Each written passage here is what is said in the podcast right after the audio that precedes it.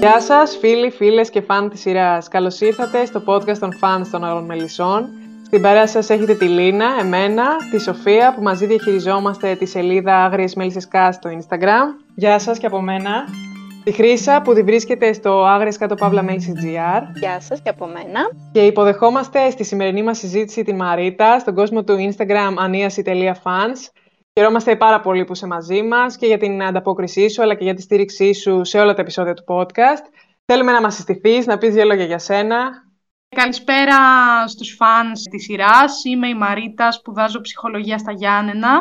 Παρακολουθώ το podcast από το πρώτο κιόλας επεισόδιο. Έχουμε σχολιάσει κατά καιρούς διάφορα θέματα μαζί, τα οποία προέκυψαν και από το podcast και ίσως πράγματα που ήθελα να σχολιάσω με βάση αυτά που είχαν πει. Και τις ευχαριστώ πολύ που μου δίνουν την ευκαιρία να συμμετάσχω κι εγώ στην πολύ όμορφη αυτή δουλειά. Εμείς. Πιστεύω ότι θα έχουμε μια πολύ ωραία συζήτηση. Ναι, και παρότι το έχει προδώσει ο τίτλος στο εξώφυλλο, να αναφέρουμε ότι το σημερινό podcast αφορά τις φιλίες στη σειρά. Γενικά, οι αδελφικές, οικογενειακές, ερωτικές και φιλικές σχέσεις είναι ένα αναπόσπαστο μέρος όλων των σειρών και ειδικότερα στις Άγριες Μέλισσες γίνεται μια πολύ μεγάλη ευβάθυνση σε όλα τα είδη των σχέσεων. Ωστόσο, αν ο μεγενθητικός φακός μας εστιάσει στις φιλικές σχέσεις συγκεκριμένα, νομίζω ότι θα ανακαλύψουμε πολλά στοιχεία που αντανακλούν και στη ζωή μας και βρίσκω πολύ όμορφο και ενδιαφέρον το πώς αυτές οι σχέσεις παρουσιάζουν μεγάλη ρεαλιστικότητα ως προς την απόδοση και ως προς τις δικές μας εμπειρίες και τις δικές μας φιλίες. Υπάρχουν βέβαια πολλές διαφορετικές φιλίες στη σειρά. Σήμερα θα επικεντρωθούμε και θα μιλήσουμε για την Ουρανία και την Ασημίνα. Και θα ήθελα να ξεκινήσουμε πρώτα με τα στοιχεία που κάνουν αυτή την φιλία, μια ξεχωριστή φιλία και διάφορες σκέψεις που μπορεί να έχετε εσείς πάνω σε αυτή τη φιλία. Η Ασημίνα με την Ουρανία αρχικά ήδη από τα πρώτα επεισόδια αποτελούν δύο πολύ αγαπημένους μου χαρακτήρες και τις ξεχώρισα εξ αρχής, γιατί παρόλο που δεν είχαμε δει κάποιο ιδιαίτερο χτίσιμο σε αυτή τη φιλία, με την έννοια ότι τα επεισόδια ξεκίνησαν και βλέπαμε ότι υπάρχει αυτή η σχέση, υπάρχει αυτό το δέσιμο μεταξύ τους. Είναι οπωσδήποτε κάτι ξεχωριστό, γιατί μπορούμε να ξεκινήσουμε από το γεγονός ότι είναι δύο κορίτσια από ένα χωριό, από φτωχές οικογένειες, που προφανώς τις ενώνει ένα κοινό ενδιαφέρον, που δεν είναι άλλο από τη ραπτική. Και μέσα από αυτό ξεκινάει κάτι αγνό, κάτι χαρούμενο. Η μία για την άλλη είναι σίγουρα κάτι ξεχωριστό μέσα στη μέρα τους, γιατί και δουλεύουν μαζί και ανακαλύπτουν η μία την άλλη και περνάνε πολύ χρόνο μαζί. Νομίζω ότι για την Ουρανία η Ασημίνα ήταν σίγουρα ένα μεγάλο αποκούμπι στη ζωή της, ή για να το θέσω καλύτερα ένα πολύ σημαντικό κεφάλαιο, ένα στήριγμα, γιατί από όσο γνωρίζουμε είχε χάσει από πολύ νωρίς την οικογένειά της. Επομένως ίσως την έβλεπε και σαν αδερφή, σαν μία φιγούρα μέσα στο σπίτι που της προκαλούσε κάποια ζεστασιά, γιατί ξεκίνησε μόνη της όλο αυτό τον αγώνα για να επιβιώσει. Όταν έχασα τους γονείς μου, 16 χρονών ήμουνα και μου έμεινε το ραβδάδικο. Έβαλα κάτω το κεφάλι και δούλευα. Μέρα μπαίνει, μέρα βγαίνει, να βγαίνει το ψωμί μου, να ξεχνάω την ορφάνια μου. Νομίζω ότι αυτό το κεφάλι εγώ το ξανασήκωσα μόνο όταν είδα την Ασημίνα. Και με αυτήν κατάλαβα πως... Πώς θα έχεις καταφέρει, καταλάβες. Δουλεύαμε δίπλα-δίπλα. Μιλούσαμε, τραγουδούσαμε. Έγινε τα παγκιό μας τώρα, αυτό το μαγαζί.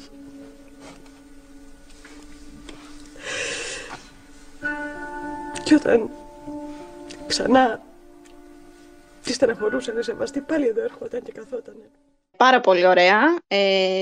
Και εγώ αυτό δηλαδή θα ήθελα να τονίσω, το ότι η Ουρανία βρήκε ένα στήριγμα στο πρόσωπο της Ασημίνας. Το ότι της πρότεινε τη δουλειά στο ραφτάδικο ήταν κάτι που οδήγησε στο να ξεκινήσει αυτή η όμορφη φιλία.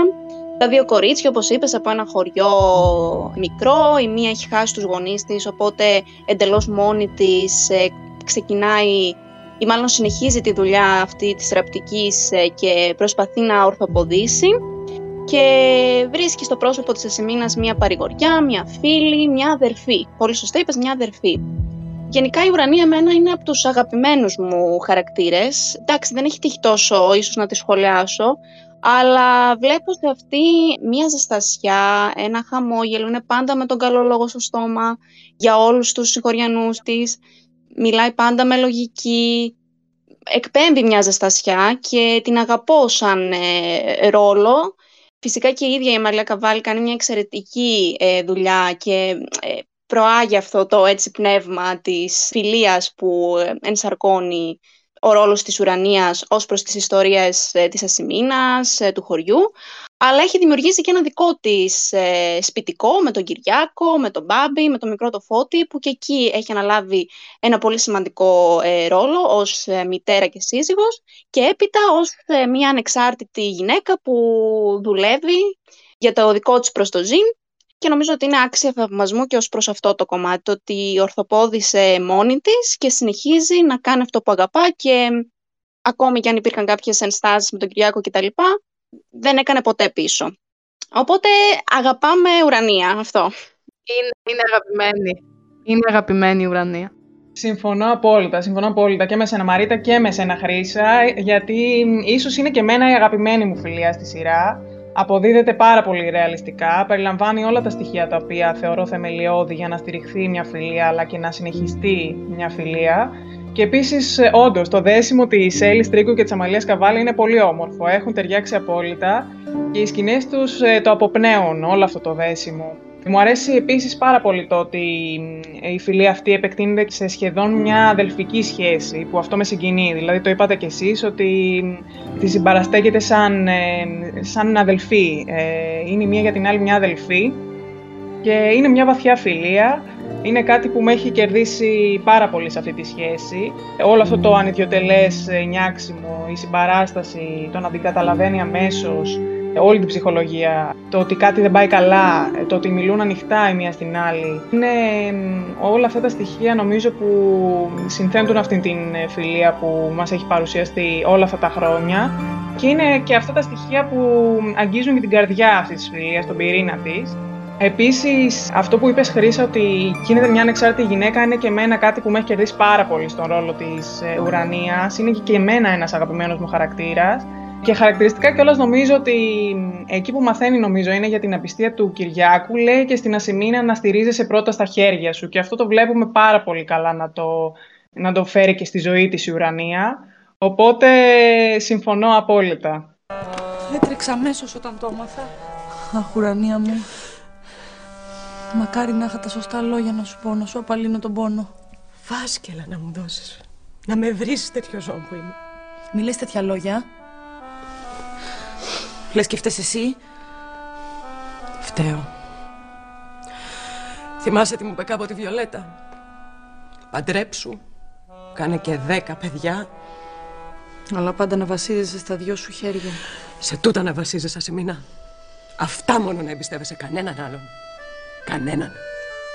Ισχύει. Συμφωνώ, κορίτσια. Κάνατε έτσι πολύ ωραίο πρόλογο. Αυτά είναι τα θεμέλια αυτής της σχέσης. Στο ραφτάδικο αυτή η σχέση αποκτά αυτές τις διαστάσεις που σίγουρα γίνεται και μετατρέπεται σε αδελφική. Νομίζω είναι από τις φιλίες που μπορείς να χαρακτηρίσεις αμέσως με μερικά επίθετα τις ποιότητες που αποπνέει. Νομίζω ότι ο αλληλοθαυμασμός είναι ένα σημαντικό μέρος αυτής της φιλίας. Η μία βλέπει στην άλλη στοιχεία που αγαπάει και θέλει να έχει ένας κοντινός της άνθρωπος. Για την Ουρανία θα έλεγα ότι αγαπάει το φως που φέρνει η Ασημίνα στη ζωή της, την ζεστασιά, αυτό που πες Μαρίτα, ότι είναι ένας χαρούμενος άνθρωπος, λαμπερός και αντίστοιχα η Ασημίνα διακρίνει στην Ουρανία άλλες αρετές όπως είναι η εργατικότητα, η τιμιότητα, η αγάπη, η ανιδιοτελής αγάπη. Και παρότι είναι μια σχέση που, όπως είπες Μαρίτα, ξεκίνησε ως μια χτισμένη ήδη από πριν σχέση, νομίζω παρόλα αυτά εξελίσσεται πάρα πολύ καλά στο πέρασμα των 3 κύκλων, των 2 που έχουμε δει και τώρα στον 3ο κύκλο που υπάρχουν και άλλες εξελίξεις με αυτή τη φιλία. Και νομίζω είναι μια φιλία που κάθε σκηνή προσθέτει ένα ακόμη λιθαράκι σε αυτό το οικοδόμημα της φιλίας τους. Ποιο στοιχείο πιστεύετε ότι χωρίς αυτό αυτή η φιλία δεν θα ήταν αυτή που βλέπουμε σήμερα στην τηλεόραση? Και ποιο αντίστοιχα είναι αυτό που θαυμάζετε εσείς αυτή τη φιλία ή ψάχνετε κι εσείς τους φίλους σας? Αυτό βασικά που ξεχώρισα εξ αρχής στη φιλία αυτή ήταν το γεγονός ότι είναι μια σχέση η οποία είναι αυθόρμητη. Είναι μια φυσική σχέση. Με ποια έννοια? Με την έννοια ότι είναι δύο ηρωίδες οι οποίες βλέπουν η μία στην άλλη όλα όσα αναφέρθηκαν και πριν και δεν υπάρχει κάποιο κίνητρο άλλο που να τις οδηγεί στο να είναι φίλες και να μοιράζονται τα μυστικά τους, να έχουν τη σχέση που έχουν. Θέλω να πω ότι είναι μια φιλία η οποία χτίζεται αυθόρμητα και φυσικά. Δεν πιέζεται από καταστάσεις, δεν έχει δεύτερες σκέψεις η μία για την άλλη. Δεν υπάρχει ζήλια. Πολύ σημαντικό. Δεν υπάρχει ανταγωνισμός. Δηλαδή είναι από αυτές τις περιπτώσεις φιλίας που γνωρίζεις έναν άνθρωπο και δένεσαι μαζί του επειδή βλέπεις σε αυτόν αρετές που θα ήθελες να έχεις και μέσα από τη σχέση σας καλλιεργούνται αυτές οι αρετές. Πιστεύεις πιο πολύ ότι έχουν περισσότερες διαφορές, γι' αυτό και έλκονται, ας το πω έτσι? Όχι ακριβώς διαφορές, απλά θα έλεγα ότι ακριβώς επειδή έχουν κοινά στοιχεία, είναι δύο κοπέλες από ένα χωριό, από φτωχές οικογένειες, έχουν ένα κοινό ενδιαφέρον που είναι η ραπτική και ουσιαστικά αυτό τις φέρνει κοντά και τις κάνει να εμβαθύνουν ακόμα περισσότερο σε αυτά που τις χαρακτηρίζουν και σαν να ποτίζουν η μία την άλλη. Ναι, νομίζω κατάλαβα τι θέλεις να πεις, ότι μπορεί να ξεκινάνε με κάποιους έτσι κοινούς παρονομαστές, αλλά η μία συμπληρώνει την άλλη και η μία εξελίσσεται μέσω της άλλης. Δηλαδή δεν είναι μία φιλία επιφανειακή, αλλά είναι ουσιαστική και η μία παίρνει στοιχεία από την άλλη, με αποτέλεσμα κάπως να γίνονται και καλύτεροι άνθρωποι μέσα από αυτό. Κάπως έτσι δηλαδή το εννοείς? Ναι, είναι και μια φιλία ανεπόρων, από όσο καταλαβαίνω κι εγώ. Είναι μια φιλία απροϋπόθετη, μια φιλία στην οποία κάθε μία αντλεί από την άλλη δύναμη και κουράγιο, παρηγοριά. Και αυτό είναι και που πιστεύω την κάνει τόσο αγαπητή και σε εμάς και στο κοινό. Αλλά και ταυτόχρονα όχι απλώς παρηγοριά, γιατί βλέπουμε ότι κυρίαρχο στοιχείο είναι η ειλικρίνεια. Αυτό επίσης είναι πολύ σημαντικό. Δηλαδή, δεν είναι απλά ότι έρχεται η μία να επιβεβαιώσει την άλλη ως προς τις επιλογές της. Είναι μια φιλία που βασίζεται στην ειλικρίνεια. Δηλαδή, οτιδήποτε βλέπει η μία που μπορεί να κάνει την άλλη, αυτό που λέτε καλύτερο άνθρωπο, ή να τη βάλει σε μια διαδικασία σκέψης, θα το κάνει, χωρίς να νιώσει ότι την κρίνει και χωρίς να γίνεται αυτό με κακή πρόθεση. Αυτό, ναι. Ναι, αυτό ακριβώς. Ναι, συμφωνώ απόλυτα. Γενικά και εγώ έχω παρατηρήσει και θαυμάζω σε αυτή τη φιλία, να απαντήσω και στην ερώτηση, το γεγονός ότι η μία ακούει την άλλη. Είναι πάντα εκεί για να ακούσει πρώτα το πρόβλημα της φίλης της και έπειτα με έναν έτσι τρόπο, πώς να το πω, όχι αυτό όπως είπες, να την κρίνει, να δείξει κάποια εμπάθεια, αλλά το αντίθετο, με πλήρη ανιδιοτέλεια και ειλικρίνεια, θα της πει την άποψή της και θα προσπαθήσει να την οδηγήσει στο να καταλάβει από μόνη της αν είναι το σωστό ή το λάθος αυτό που κάνει. Ξέρετε, πολλές φορές λέμε ότι οι φίλοι μας είναι οι ψυχολόγοι μας. Εντάξει, εν μέρει αυτό έχει μια αλήθεια, κρύβει μια μεγάλη αλήθεια. Το γεγονός ότι θέλουμε να εκμυστηρευτούμε πράγματα και να πούμε τα ισόψυχά μας σε έναν κοντινό μας φίλο, είναι για μας πολλές φορές αυτό, μια απελευθέρωση των συναισθημάτων μας, να τα βγάλουμε που λέμε από μέσα μας.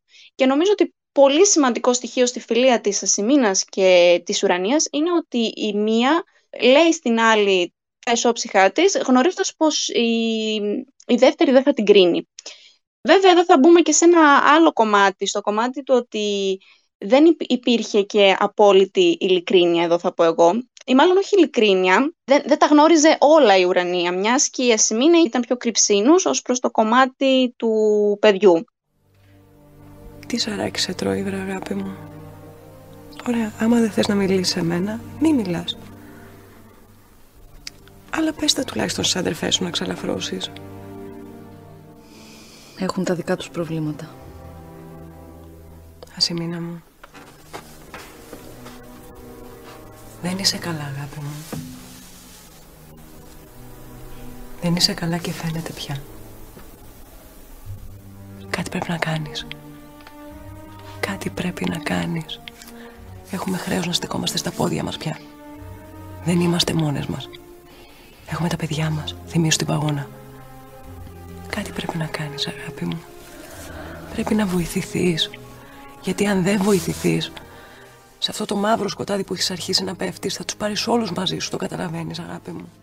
Θα ήθελα απλά να πω πάνω σε αυτό ότι η Ασημίνα θεωρώ ότι είναι γενικά ένας χαρακτήρας ο οποίος δεν εκφράζει αυτό που αισθάνεται. Όταν κάτι την απασχολεί, δεν το εκφράζει. Το κρατάει μέσα της, το θάβει, προσπαθεί να το καταπιέσει, που είναι κάτι το οποίο έχω και εγώ γενικά σαν άνθρωπος. Ναι. Το οποίο δεν ξέρω πώς να το εξηγήσω λογικά. Δεν εξωτερικεύει αυτό που αισθάνεται. Το κρατάει μέσα της και στο κομμάτι του παιδιού που, μιας που αναφερθήκαμε τώρα, δεν της μίλησε στην αρχή για αυτό που της συνέβη, ενώ το γεγονός ότι έτρεξε και βρήκε καταφύγιο σε αυτήν μόλις έμαθε την αλήθεια και για την προδοσία και για το παιδί, ο πρώτος άνθρωπος που έτρεξε ήταν η Ουρανία, που από τη μία πλευρά δεν της μίλησε, αλλά από την άλλη έτρεξε να τη βρει, που αυτό για μένα... Είναι μια άρρητη δήλωση. Ναι, είναι μια άρρητη δήλωση ακριβώς. Είναι ένα σημάδι ότι της είχε εμπιστοσύνη. Γιατί αν δεν την εμπιστευόταν, πιστεύω ότι δεν θα πήγαινε και να τη βρει. Αλλά απ' την άλλη δεν της μίλησε. Κοίτα, δεν τίθεται θέμα εμπιστοσύνης. Δηλαδή και εγώ δεν νομίζω ότι κλείπει, εχεμήθη από αυτή την φιλία. Και το γεγονός... Ναι, ίσα-ίσα ότι υπάρχει. Και το γεγονός ότι η Ασημίνα ένιωθε ότι θα έβρισκε καταφύγιο, όπως πολύ σωστά είπες τώρα αυτάδικο, μετά από όλο αυτό που της συνέβη, επέλεξε ακριβώς εκείνο το μέρος, δείχνει πόσο σημαντική είναι η Ουρανία στη ζωή της και γενικά πόσο ασφάλεια νιώθει δίπλα σε εκείνη. Αυτό είναι το μόνο σίγουρο, και η εμπιστοσύνη κιόλας φαίνεται και πέρα από αυτή την φάση της φιλίας τους και στο ότι η Ασημίνα εμπιστεύεται το παιδί της να το κρατήσει και να παίζει μαζί με το Φώτη, να είναι και αυτή η καλύτερη φίλη, τα παιδιά τους δηλαδή. Γιατί συνήθως και μια μητέρα σπάνια εμπιστεύεται κάποιον φίλο ή κάποιον εκτός του στενού οικογενειακού κύκλου για να προσέχει το παιδί της, που και αυτό νομίζω είναι ένα πολύ σημαντικό δείγμα εμπιστοσύνης. Σίγουρα. Ναι, όσον αφορά το ότι δεν της μίλησε σε εκείνη την περίοδο, εγώ το σχόλιο που έχω να κάνω αφορά περισσότερο ότι καμία φορά δεν χρειάζεται να υπώνονται όλα με τις λέξεις. Και η Ουρανία σε αυτό που είναι καλή είναι ότι έχει υψηλή συναισθηματική νοημοσύνη, δηλαδή αντιλήφθηκε αμέσως ότι κάτι τρέχει με την Ασημίνα, ήθελε να τη συμπαρασταθεί, είναι άνθρωπος που συντρέχει πάρα πολύ επίσης, οπότε είχε καταλάβει ότι κάτι άσχημο συμβαίνει στη ζωή της Ασημίνας, δεν μπορούσε να το προσδιορίσει. Η Ασημίνα την πλευρά της δεν ανοίχτηκε, επειδή ίσως δεν ήταν έτοιμη, ίσως δεν ένιωσε ότι είναι η κατάλληλη στιγμή, ίσως θέλει να τα κρατήσει μέσα της μήπως και τα αντιμετωπίσει. Οπότε η Ουρανία αντιλαμβάνεται ότι κάτι πάει λάθος με την Ασημίνα, που αυτό είναι πολύ σημαντικό, γιατί αργότερα βλέπουμε μια σκηνή όταν έχει αποκαλυφθεί τι έχει συμβεί πραγματικά, που η Ουρανία λέει στον Μπάμπη και εξομολογείται ότι πώς γίνεται εγώ σαν καλύτερη φίλη να μην είχα αντιληφθεί αυτό για την φίλη μου, για την Ασημίνα. Οπότε αυτό για μένα δείχνει ότι υπάρχει μια υψηλή συναισθηματική νοημοσύνη από πίσω, που χωρίς τα λόγια είναι ικανή η Ουρανία να αντιληφθεί το πρόβλημα της Ασημίνας, γιατί... Συμβαίνει πολλές φορές να πρέπει συνέχεια με τα λόγια να πρέπει να εξηγήσεις στον άλλον τι συμβαίνει κτλ. Θεωρώ πολύ σημαντικό με τη σιωπή και το ανίποτο να περνάει τελικά κάποιο μήνυμα στον φίλο σου, όποιο και αν είναι αυτό. Γι' αυτό ήρθε τότε στο δικό μου σπίτι να βρει καταφύγιο.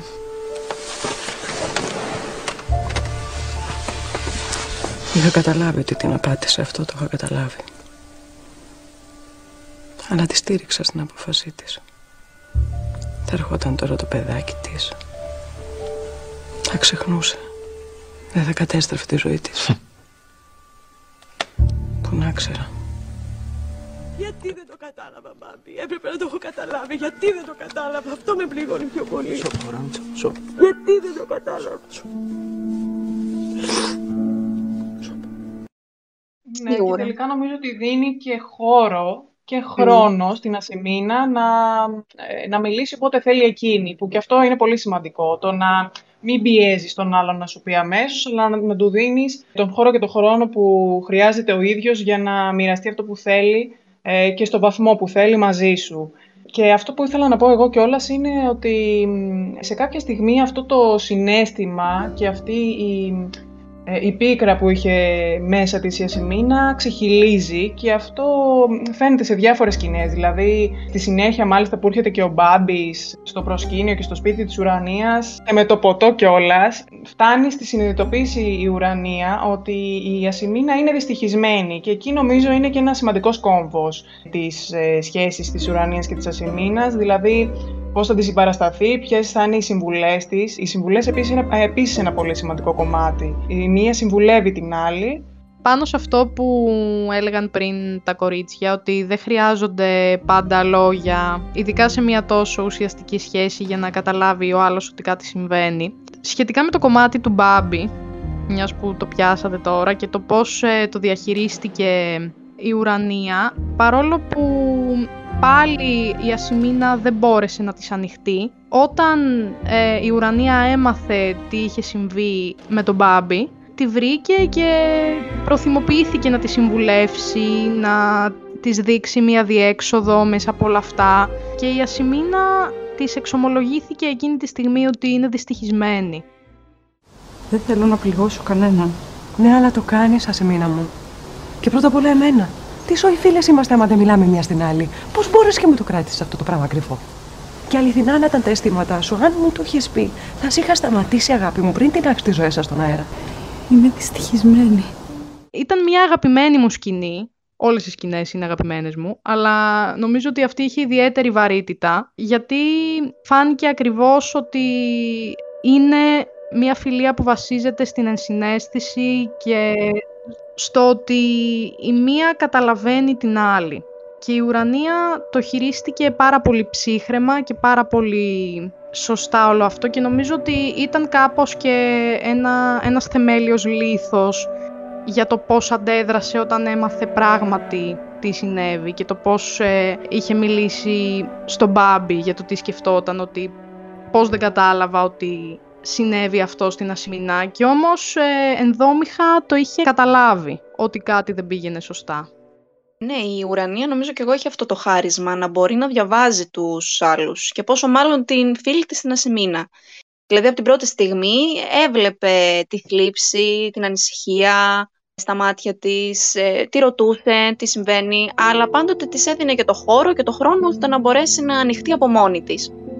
Τώρα, όσον αφορά και εγώ για τον Μπάμπη, νομίζω ότι έχω στο μυαλό μου μια έτσι σκηνή που και εγώ αγάπησα πολύ, γιατί ήταν αρκετά ρεαλιστική. Κάπου στα σοκάκια εκεί του... Σοκάκια.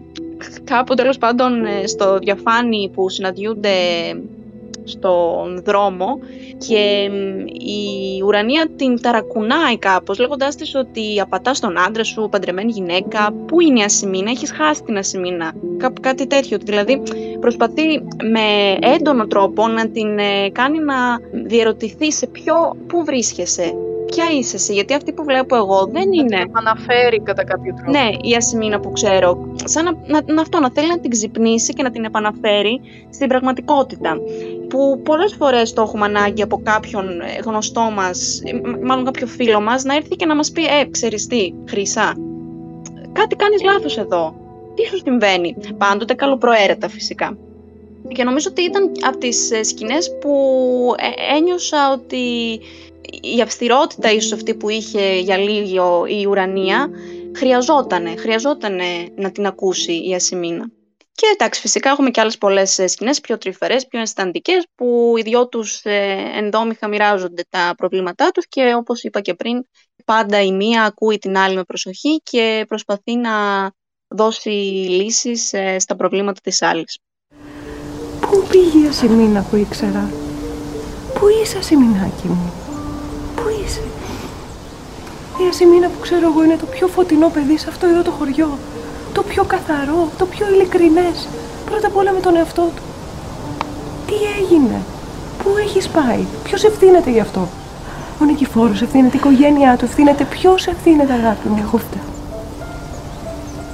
Συγγνώμη. Πολύ σωστό αυτό, Χρύσα, και βλέπουμε κιόλας ότι είναι κάτι αμφίδρομο όλο αυτό. Δηλαδή, αντίστοιχα και όταν η Ουρανία βλέπει την Ασημίνα να διαχειρίζεται ένα πρόβλημα πιθανώς λάθος, να της δίνει το αντίστοιχο κουράγιο, γιατί ξέρει τα χαρακτηριστικά της, ξέρει πώς θα αντιδρούσε υπό φυσιολογικές συνθήκες.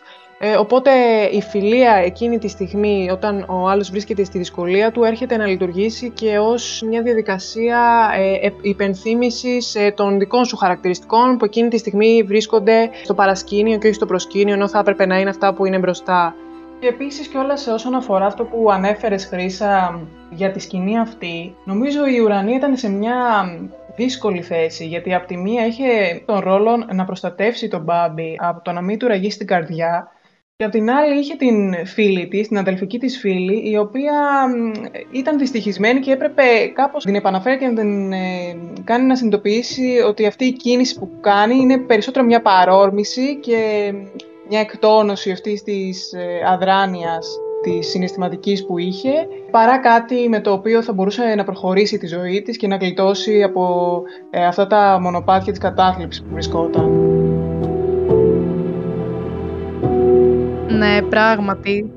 Θα κάνω ένα πισωγύρισμα σε αυτό που είπα στην αρχή, ότι είναι μια σχέση που εξελίσσεται φυσικά και κάνει και τις δύο ηρωίδες να συνειδητοποιούν πράγματα για τον εαυτό τους και να εξελίσσουν τόσο τη δική τους σχέση όσο και οι ίδιες να οριμάζουν και να βελτιώνονται. Νομίζω ότι το γεγονός ότι η Ουρανία ουσιαστικά βρισκόταν στη μέση ήταν ένα κομβικό σημείο και για την ίδια και για τη σχέση της με την Ασημίνα, εννοείται, γιατί ίσως αν για παράδειγμα βρισκόταν έξω από αυτή την κατάσταση και ο Μπάμπης δεν ήταν ο γιος του Κυριάκου και ήταν κάποιος άλλος, ίσως να μην την έκανε να μπει στη διαδικασία να διαχειριστεί με μεγαλύτερη προσοχή αυτό που συνέβαινε. Σωστό, σωστό. Και νομίζω είναι πολύ ενδιαφέρον στο ρόλο τόσο της Ουρανίας όσο και του Μπάμπη το γεγονός ότι αυτοί οι δύο ήρωες ήρθαν κοντά με έναν φανταστικό τρόπο. Δηλαδή, παρότι ο Μπάμπης δεν ήταν βιολογικός της γιος, έχουμε δει να αναπτύσσεται μια σχέση πραγματική, μια σχέση μητέρας γιου, που εμένα προσωπικά με έχει συγκινήσει, ειδικά τώρα και στις σκηνές της εξορίας. Είναι σαν πραγματική του μάνα. Και γι' αυτό νομίζω και όλο αυτό το νιάξιμο για τον Μπάμπη σε αυτή τη φάση που ήταν με την Ασημίνα. Και τώρα όμως νομίζω ότι η Ουρανία και η Ασημίνα συνδέονται γύρω από αυτό το νιάξιμο για τον Μπάμπη και αυτό με χαροποιεί επίσης πολύ. Ναι, ναι, ναι. Γενικά η Ουρανία αγκάλιασε τον Μπάμπη σαν δικό της παιδί και είναι ακόμη ένα στοιχείο που εντείνει το μεγαλείο της ψυχής αυτής της γυναίκας. Σίγουρα η θέση της ήταν δύσκολη όταν βρέθηκε να πρέπει από τη μία να προστατεύσει τον Μπάμπη και από την άλλη να μην εγκαταλείψει τη φίλη της σε μια δύσκολη στιγμή, γιατί όντως η Ασημίνα περνούσε δύσκολα και θεωρώ ότι το χειρίστηκε πολύ σωστά. Τώρα εγώ θα θέσω μια έτσι πιο διαφορετική αλλά γενική ερώτηση. Πιστεύετε ότι επειδή ίσως η Ασημίνα είναι πιο κεντρικός ρόλος, έχουμε δει περισσότερο την Ουρανία να είναι υποστηρικτική, να την παρηγορεί και γενικά να είναι εκεί για την Ασημίνα, επειδή είναι ας πούμε πιο δευτερεύον ρόλος, ή γίνεται και το αντίθετο, δηλαδή έχετε εξίσου έτσι στο μυαλό σας σκηνές που η Ασημίνα στάθηκε όσο τίποτα άλλο στην Ουρανία? Γιατί εγώ έτσι τώρα δεν ξέρω, δεν μπορώ τόσο να σκεφτώ, δηλαδή το λέω πιο πολύ κιόλας για να μου τις θυμίσετε και εμένα. Εγώ τώρα έχω στο μυαλό μου την περίοδο κατά την οποία η Ουρανία είχε ανακαλύψει ότι ο Κυριάκος έχει παιδί, έχει άλλη αραβωνιαστικιά ή κάτι τέτοιο, τις αρχές του πρώτου κύκλου, που από όσο θυμάμαι υπήρχε μια σκηνή τότε στο Ραφτάδικο, είχε πάει να τη βρει η Ασημίνα και την είχε ρωτήσει τι συμβαίνει και ήταν εκεί. Ναι, ήταν και μια άλλη περίοδος τότε για την Ασημίνα, οπότε... Ναι, ήταν μια άλλη περίοδος. Αλλά νομίζω ότι κατά τα άλλα είναι κάτι που θα ήθελα κι εγώ ίσως να δοθεί λίγο περισσότερο βάθος σε αυτή την πλευρά. Νομίζω ότι θα μπορούσαμε να το δούμε τώρα στην τρίτη σεζόν, που η Ουρανία θα έρθει αντιμέτωπη και με άλλα διλήμματα, με αφορμή την προσέγγιση του Σαραντόπουλου και όλο αυτό που... Τώρα βρίσκεται μπροστά της, κατά κάποιο τρόπο. Και ίσως θα μπορούσε τώρα το σενάριο να εμβαθύνει περισσότερο σε αυτό το κομμάτι. Χρύσα, εξαιρετική ερώτηση. Η αλήθεια είναι ότι παρότι μπορεί να μην υπάρχουν τόσες σκηνές όπου η Ασημίνα παρηγορεί την Ουρανία ή τη συμβουλεύει, θεωρώ ότι η Ουρανία έχει πει πολλές φορές μέσα στις σκηνές της ότι έχει αντλήσει έμπνευση, δύναμη από τη στάση ζωής της Ασημίνας. Δηλαδή, όταν συγχώρεσε η Ασημίνα τον Νικηφόρο, αυτό σε μια σκηνή φανερώνει η Ουρανία ότι είχε δώσει δύναμη και στην ίδια να συγχωρήσει ίδια τον Κυριάκο. Οπότε μπορεί όχι άμεσα, αλλά έμεσα να υπάρχει αυτή η αμοιβαιότητα, σε αυτή την αμοιβαιότητα εννοώ πάντα και η εξισορρόπηση στις σκηνές. Νομίζω τώρα πράγματι, όπως είπες, με τον τρίτο κύκλο θα δούμε και το ανάποδο. Ήδη έχουν υπάρξει κάποιες ωραίες σκηνές, στις οποίες και η Ασημίνα αντίστοιχα, όπως είπε και η Σοφία πριν, δείχνει και του συνδέει το κοινό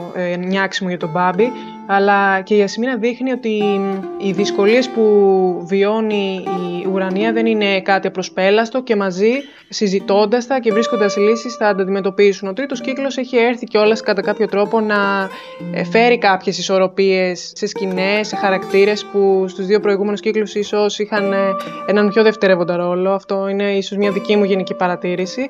Αλλά νομίζω είναι κάτι που θα το δούμε. Πολύ ωραία ερώτηση, Χρύσα. Χρύσα, και εγώ για να απαντήσω στην ερώτησή σου, νομίζω ότι γενικότερα ίσως υπάρχει μια ασυμμετρία σκηνών. Αλλά από την άλλη, νομίζω ότι και εγώ αυτή η σχέση είναι αμφίδρομη και έχει αμοιβαιότητα πολύ. Δηλαδή, πράγματι, νομίζω ότι περισσότερες φορές η Ουρανία έχει ρωτήσει πώς τα πάτε με τον Νικηφόρο, έχει δείξει μεγάλο ενδιαφέρον για το τι κάνει, πώς είναι. Αλλά πάντα μέσα σε όλες τις σκηνές τους υπάρχει ένα βλέμμα, υπάρχει μια κατανόηση και είναι σαν με τη συζήτησή τους να παίρνουν και οι δύο τη λύση που χρειάζονται. Οπότε αυτή η ασυμμετρία, ας πούμε, των σκηνών κάπως ιστοσταθμίζεται με το περιεχόμενό τους. Πολύ ωραίες απαντήσεις δώσατε, κορίτσια, θα συμφωνήσω κι εγώ. Και θα προσθέσω πως ίσως η Ουρανία, επειδή έχει και πολλές σκηνές με τις υπόλοιπες γυναίκες του χωριού που είναι φίλες της, βλέπουμε ότι και εκεί μοιράζεται πολύ τα προβλήματά της και γενικά συζητιέται το θέμα που την ταλανίζει, οπότε αυτό κάπως καλύπτει και το σεναριακό κενό που μπορεί να μην είδαμε μια σκηνή με την Ασημίνα, να την είδαμε, καταλάβατε, στο ραφτάδικο με τις υπόλοιπες γυναίκες του χωριού. Αυτό ήθελα έτσι να προσθέσω κι εγώ. Ίσως αυτό. Ναι.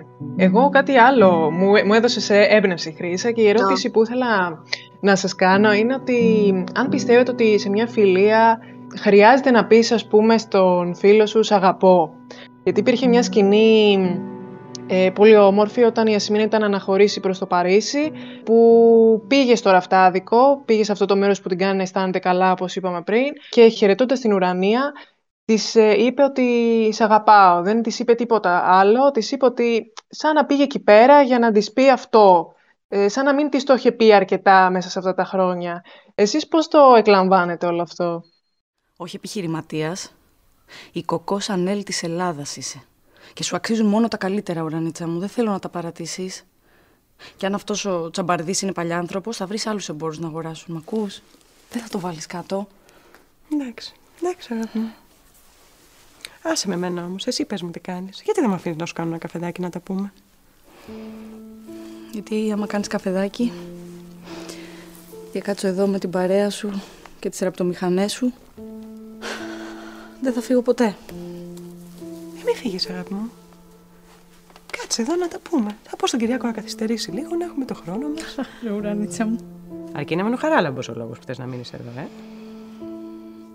Σε πλήγωσα πολύ με αυτή την ιστορία και σου ζητώ συγγνώμη. Κι αν λαχταράω το σπιτικό σου, είναι γιατί το έχεις γεμίσει με την αγάπη και την καλοσύνη σου. Και όποιος έρχεται εδώ μέσα ηρεμεί. Ωραία, αγάπη μου. Είσαι καλά. Θες να μου πεις κάτι?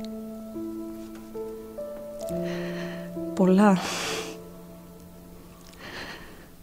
Αλλά θα σου πω το πιο σημαντικό απ' όλα, που δεν ξέρω αν το έχω πει και ποτέ. Σ' αγαπάω πολύ. Κι εγώ, κοκόνα μου, σ' αγαπώ. Κι εγώ.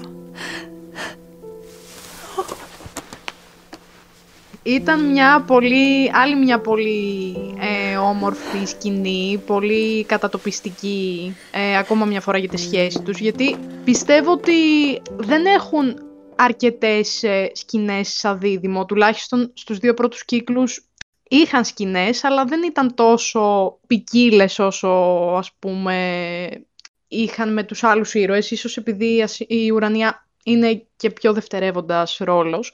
Αλλά οι σκηνές τους νομίζω ότι πάντα μας δείχνουν κάτι για αυτή τη σχέση και έχει δοθεί πάρα πολύ ωραία. Στη συγκεκριμένη σκηνή η Ασημίνα πράγματι πήγε εκεί με σκοπό να την αποχαιρετήσει, γιατί ουσιαστικά έφευγε για το Παρίσι και ίσως πράγματι συνειδητοποίησε ότι δεν της είχε πει όλα αυτά τα χρόνια πόσο την αγαπάει, δεν της το είχε εκφράσει ανοιχτά, αν και πιστεύω ότι δεν είναι πάντα απαραίτητο να εκφράζεις τον άλλον με λόγια αυτό που αισθάνεσαι, γιατί προφανώς οι ανθρώπινες σχέσεις είναι αμοιβαία προσπάθεια, αμοιβές πράξεις και από τις δύο πλευρές. Ωστόσο όμως θεωρώ ότι σε τόσο κομβικές στιγμές της ζωής του ενός από τους δύο είναι απαραίτητο να υποθεί αυτό, γιατί δεν είναι μόνο ότι εκφράζεις την αγάπη σου για το φίλο σου ή για τον κοντινό σου άνθρωπο, αλλά είναι και μία ανοιχτή επιβεβαίωση προς τον εαυτό σου ότι αυτός ο άνθρωπος είναι σημαντικός για μένα και χαίρομαι που τον έχω στη ζωή μου και θέλω να το εκφράσω τώρα, τη δεδομένη στιγμή. Θα ήθελα επίσης να συμπληρώσω, γιατί είμαι θα και σύπερ, ότι θα μπορούσε κάπως να έρθει σε έναν παραλληλισμό με το γεγονός ότι η Ασημίνα είπε στον Νικηφόρο ότι τον αγαπάει. Α, στο Παρίσι λες αργότερα, Ναι, ότι ήταν δύο στιγμές κομβικές για την Ασημίνα, γιατί στη μία περίπτωση αποχαιρετούσε τη φίλη της και ένιωθε πίκρα γι' αυτό, δεν ήθελε να την αποχωριστεί. Ήταν μία στιγμή στην οποία συνειδητοποιούσε πόσο σημαντική είναι η Ουρανία για εκείνη και της βγήκε, ένιωσε την ανάγκη να το εκφράσει. Και κάτι ανάλογο συνέβη και με τον Νικηφόρο, που εντάξει εκεί βέβαια είναι εντελώς διαφορετική περίπτωση. Είναι εντελώς διαφορετικό το background μάλλον, το πλαίσιο στο οποίο εκφράστηκε. Αλλά και τώρα μου ήρθε αυτός ο παραλληλισμός, γιατί ναι, γενικά τη σκηνή αυτή στο Παρίσι την έχω αναλύσει πολλάκις στο μυαλό μου. Είναι και φοβερή σκηνή. Είναι σκηνάρα. Και τώρα που πιάσαμε και αυτό το κομμάτι, ναι, σκέφτηκα ότι υπάρχει μία σύνδεση.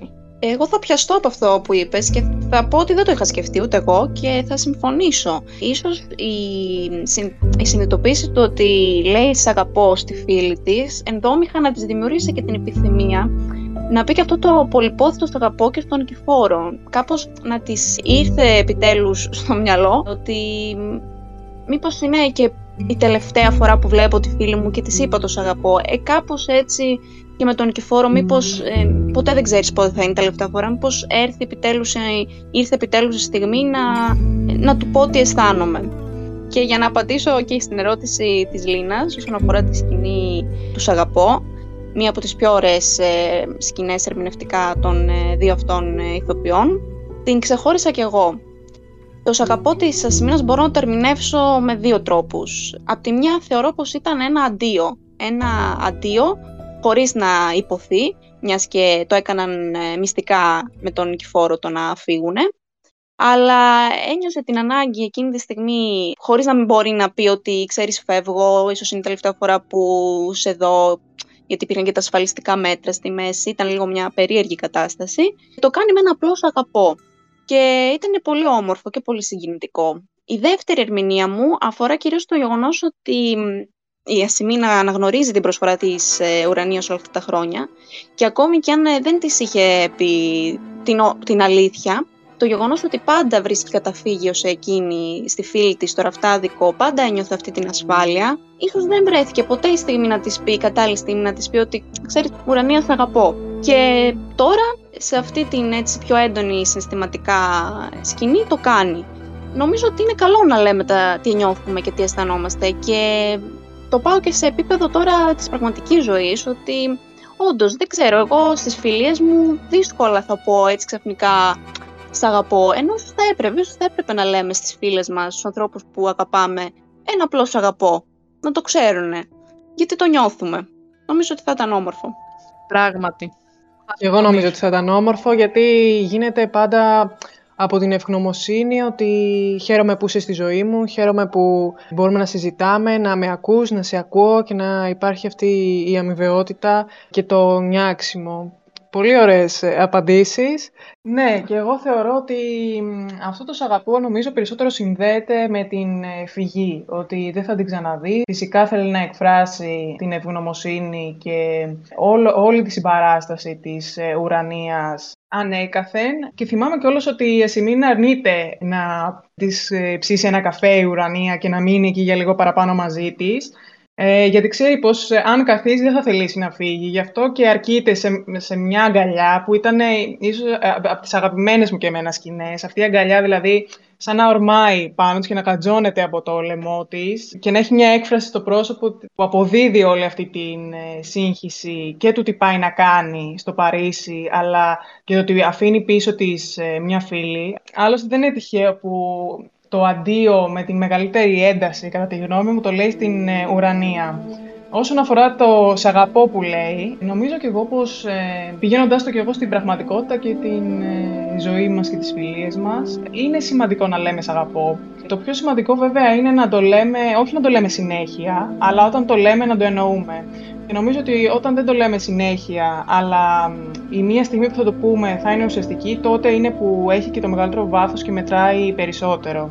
Πολύ ωραία. Ότι ουσιαστικά ναι, πρέπει να λέμε στους ανθρώπους μας ότι τους αγαπάμε, αλλά πρέπει να το πούμε και σε μία στιγμή που και το εννοούμε και το νιώθουμε εκείνη τη στιγμή.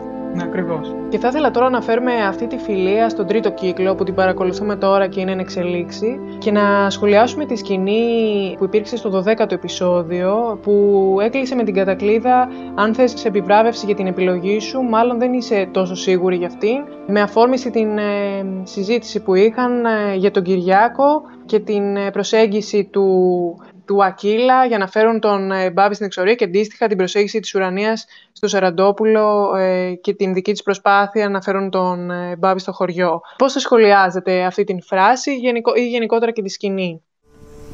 Πες καμιά ώρα ότι και εσύ πιστεύεις ότι πήγα για να τον πλησιάσω. Όχι. Κι εγώ στη θέση σου το ίδιο θα έκανα. Ζηλεύει όμως, κορίτσι μου, γιατί είναι ένας ερωτευμένος άντρας με πολλά προβλήματα αυτή τη στιγμή πάνω στο κεφάλι του. Όχι, Ασημίνα, δεν το δέχομαι. Εγώ στάθηκα κυρία. Και αντί να μου πει και ευχαριστώ, μου στάει και τα ρέστα. Όχι. Τι έγινε, είπα κάτι? Αν ζητάς επιβράβευση για την επιλογή σου, τότε δεν είσαι σίγουρη για αυτήν. Όταν με το καλό θα γυρίσει κοντά μας, θα μπορείς πάλι να σκεφτείς καθαρά. Και τότε θα ξέρεις όλες τις απαντήσεις. Εγώ θα ήθελα να πω ότι με αυτή τη σκηνή ίσως ξεκινάει να έρχεται μια ισορροπία σε αυτό που συζητούσαμε πριν. Ως προς το γεγονός δηλαδή ότι και η Ασημίνα δείχνει να δίνει συμβουλές στην Ουρανία, να την καθοδηγεί, να προσπαθεί να τη βοηθήσει, να βρει τα πατήματά της, γιατί στη συγκεκριμένη σκηνή βλέπουμε ότι η Ουρανία ουσιαστικά αποζητούσε πράγματι μια επιβράβευση για την επιλογή της, δηλαδή να διαλέξει τον Κυριάκο. Και τώρα που καταφεύγει ασυναίσθητα στο Σαραντόπουλο για βοήθεια και έρχεται σε σύγκρουση με τον Κυριάκο γι' αυτό και εκφράζει στην Ασημίνα αυτό που συμβαίνει και την ένταση που υπάρχει μεταξύ τους, η Ασημίνα ουσιαστικά της λέει ότι αν θέλεις επιβράβευση για την επιλογή σου, τότε δεν είσαι σίγουρη. Είναι μια φράση η οποία με βρίσκει απόλυτα σύμφωνη, γιατί οι επιλογές μας πρέπει να είναι συνειδητές και να επιλέγουμε κάτι επειδή πραγματικά το θέλουμε και ίσως η Ουρανία να μην ήταν πράγματι τόσο σίγουρη για την επιλογή της. Πιστεύω ότι εδώ η Ασημίνα ίσως κάνει αυτό που έκανε και η Ουρανία στην αντίστοιχη δική της φάση που περνούσε από διλήμματα. Προσπαθεί να την επαναφέρει, να την καθοδηγήσει, προσπαθεί να την κάνει να δει πιο ψύχρεμα την κατάσταση και προσπαθεί να την κάνει να επιλέξει αυτό που πραγματικά θέλει η ίδια. Και ήταν μια πολύ ωραία σκηνή. πολύ ουσιαστική. Συμφωνώ. Και ποιο πιστεύεις ότι είναι αυτό που πραγματικά θέλει η ίδια? Ξέρει τι είναι αυτό που θέλει ή βρίσκεται ακόμα σε αυτό το δίλημμα? Πιστεύω ότι η Ουρανία βρίσκεται σε ένα δίλημμα. Γιατί από τη μία, ναι μεν αισθάνεται ικανοποίηση από την οικογένεια που έχει φτιάξει, αγαπάει πολύ τον Κυριάκο, αγαπάει τη ζωή στο χωριό και όλα αυτά. Στον αντίποδα όμως της δίνεται για πρώτη φορά μετά από χρόνια κόπου η ευκαιρία να καλλιεργήσει το ταλέντο της, να το αναδείξει, να ζήσει καινούριες εμπειρίες, να γνωρίσει νέους ανθρώπους. Δηλαδή είναι ένα καινούριο κεφάλαιο στη ζωή της. Κάτι το οποίο προφανώς της δημιουργεί μία σύγχυση, γιατί πιστεύω ότι δεν είναι τόσο το γεγονός ότι αισθάνεται καταπιεσμένη με αυτά που έχει. Πιστεύω ότι πράγματι είναι ικανοποιημένη και χαρούμενη και από τη σχέση της με τον Κυριάκο και από την οικογένειά της και από το χωριό. Αλλά ωστόσο θεωρώ και φυσιολογικό το γεγονός να θέλει να δει και κάτι άλλο. Ίσως είναι αυτό που της λείπει και χρειάζεται να το ζήσει, να δει κάτι άλλο. Σίγουρα, νομίζω και εγώ ο Σαραντόπουλος ανοίγει ένα ανεξερεύνητο και αχαρτογράφητο κεφάλαιο για την Ουρανία. Συμφωνώ πως είναι ικανοποιημένη με τον Κυριάκο, ωστόσο οι διαμάχες τους και ίσως το γεγονός ότι δεν συγκλίνουν πάντα τα ενδιαφέροντά τους, οι σκέψεις τους για το μέλλον κτλ. Την κάνει να σκέφτεται αυτό το «αν» με το Σαραντόπουλο, τι θα μπορούσε να είχε συμβεί, αλλά ωστόσο το ότι μένει πιστή τον Κυριάκο είναι ένα σημαντικό δείγμα του χαρακτήρα της. Εγώ εκεί θα μείνω και ίσως το αναλύσουμε σε κάποιο άλλο podcast αυτό, γιατί είναι πολύ ενδιαφέρον κομμάτι. Αυτό, ναι, για μένα έχει πολύ ψωμί όλο αυτό. Ίσως θα μπορούσαμε να το αναλύσουμε κάποια άλλη στιγμή. Ναι, είναι πολύ ενδιαφέρον, είναι πολύ ενδιαφέρον. Ναι, είναι σίγουρα ενδιαφέρον και πάλι ακόμα ένα προσόν της Ουρανίας στο ότι παρέμεινε πιστή.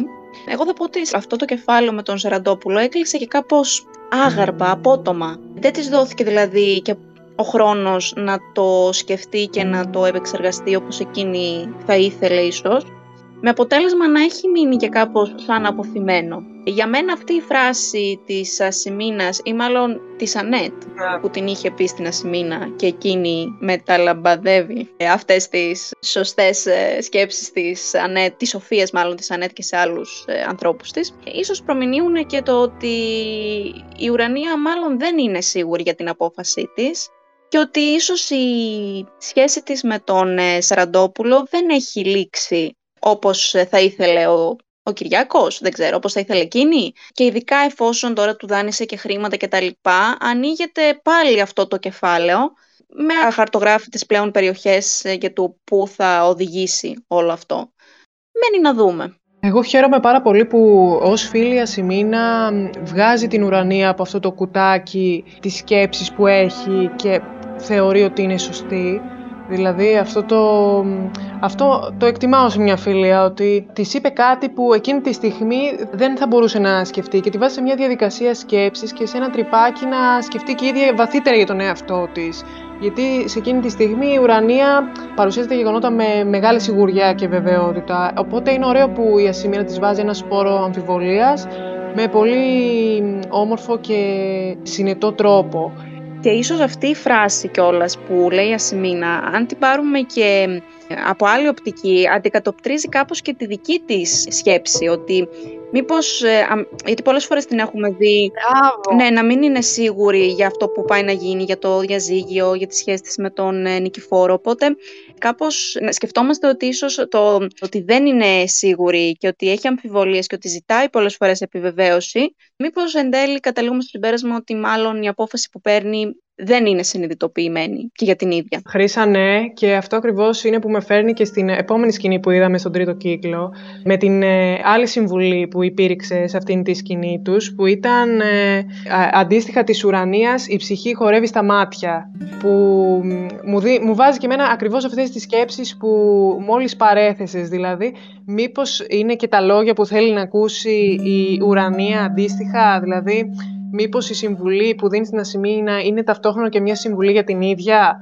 Νομίζω ναι, και στις δύο περιπτώσεις, και στις Ουρανίας και στις Ασημίνες. Και αυτό πιστεύω συμβαίνει γιατί κατά βάθος όσα λέμε και όσα κάνουμε έχουν να κάνουν και κυρίως με τις εμπειρίες και τις ασυνείδητες αναλύσεις που κάνουμε. Οπότε πιστεύω ότι ταυτόχρονα αναγνωρίζεις και στη συμβουλή που δίνεις κατά κάποιο τρόπο και τον εαυτό σου. Ακριβώς. Και σαν τρίτο μάτι φυσικά. Δηλαδή μπορεί να μην αφορά την εμπειρία σου, αλλά να το έχεις επεξεργαστεί με έναν πιο λογικό τρόπο και επομένως στη συμβουλή που προσφέρεις να είναι ταυτόχρονα και η λύση στο δικό σου πρόβλημα. Ναι, ναι.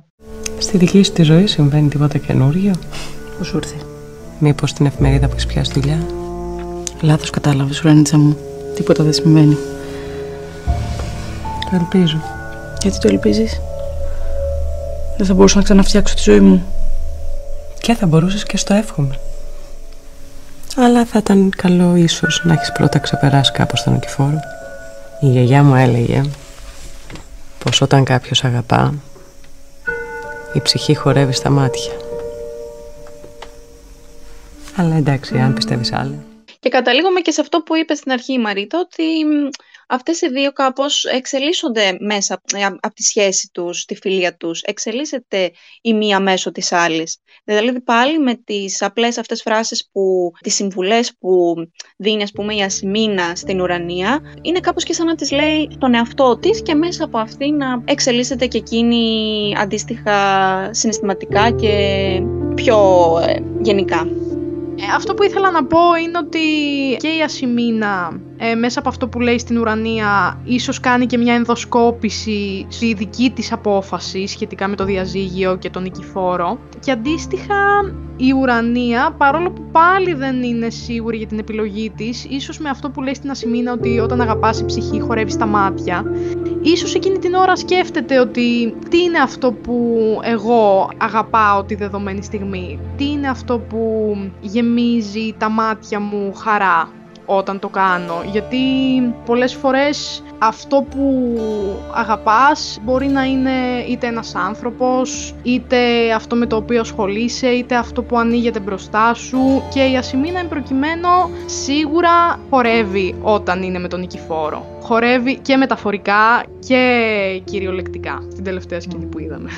Πάλι εκεί θα το φέρω γιατί είμαι ανίατη. Καλά κάνεις, καλά κάνεις. Ναι, η Ασημίνα λοιπόν χορεύει. Ουσιαστικά ο Νικηφόρος είναι ο άνθρωπός της, είναι το σπίτι της και είναι αυτό που της λείπει τη δεδομένη στιγμή, γιατί έχει ανακαλύψει πάλι και τη σχέση της με τις αδερφές της και το παιδί της και προσπαθεί να βρει ίσως στοιχεία του εαυτού της που μπορεί να είχε καταπιέσει στο σπίτι των σεβαστών, και ο Νικηφόρος είναι κάτι το οποίο της λείπει. Θα μπορούσαμε να πούμε ότι είναι σε μια παρόμοια κατάσταση με την Ουρανία, γιατί και οι δύο βρίσκονται σε ένα κομβικό σημείο στο οποίο πρέπει να πάρουν μία καθοριστική απόφαση και δεν ξέρουν αν είναι η σωστή και πού θα τις βγάλει αυτό. Ναι. Οπότε, ναι, καθοδηγούν πάλι μία την άλλη, δίνει τα φώτα της η μία στην άλλη, και το γεγονός ότι και οι δύο βιώνουν ένα εσωτερικό δίλημμα, το οποίο μπορεί και να διστάζουν να εκφράσουν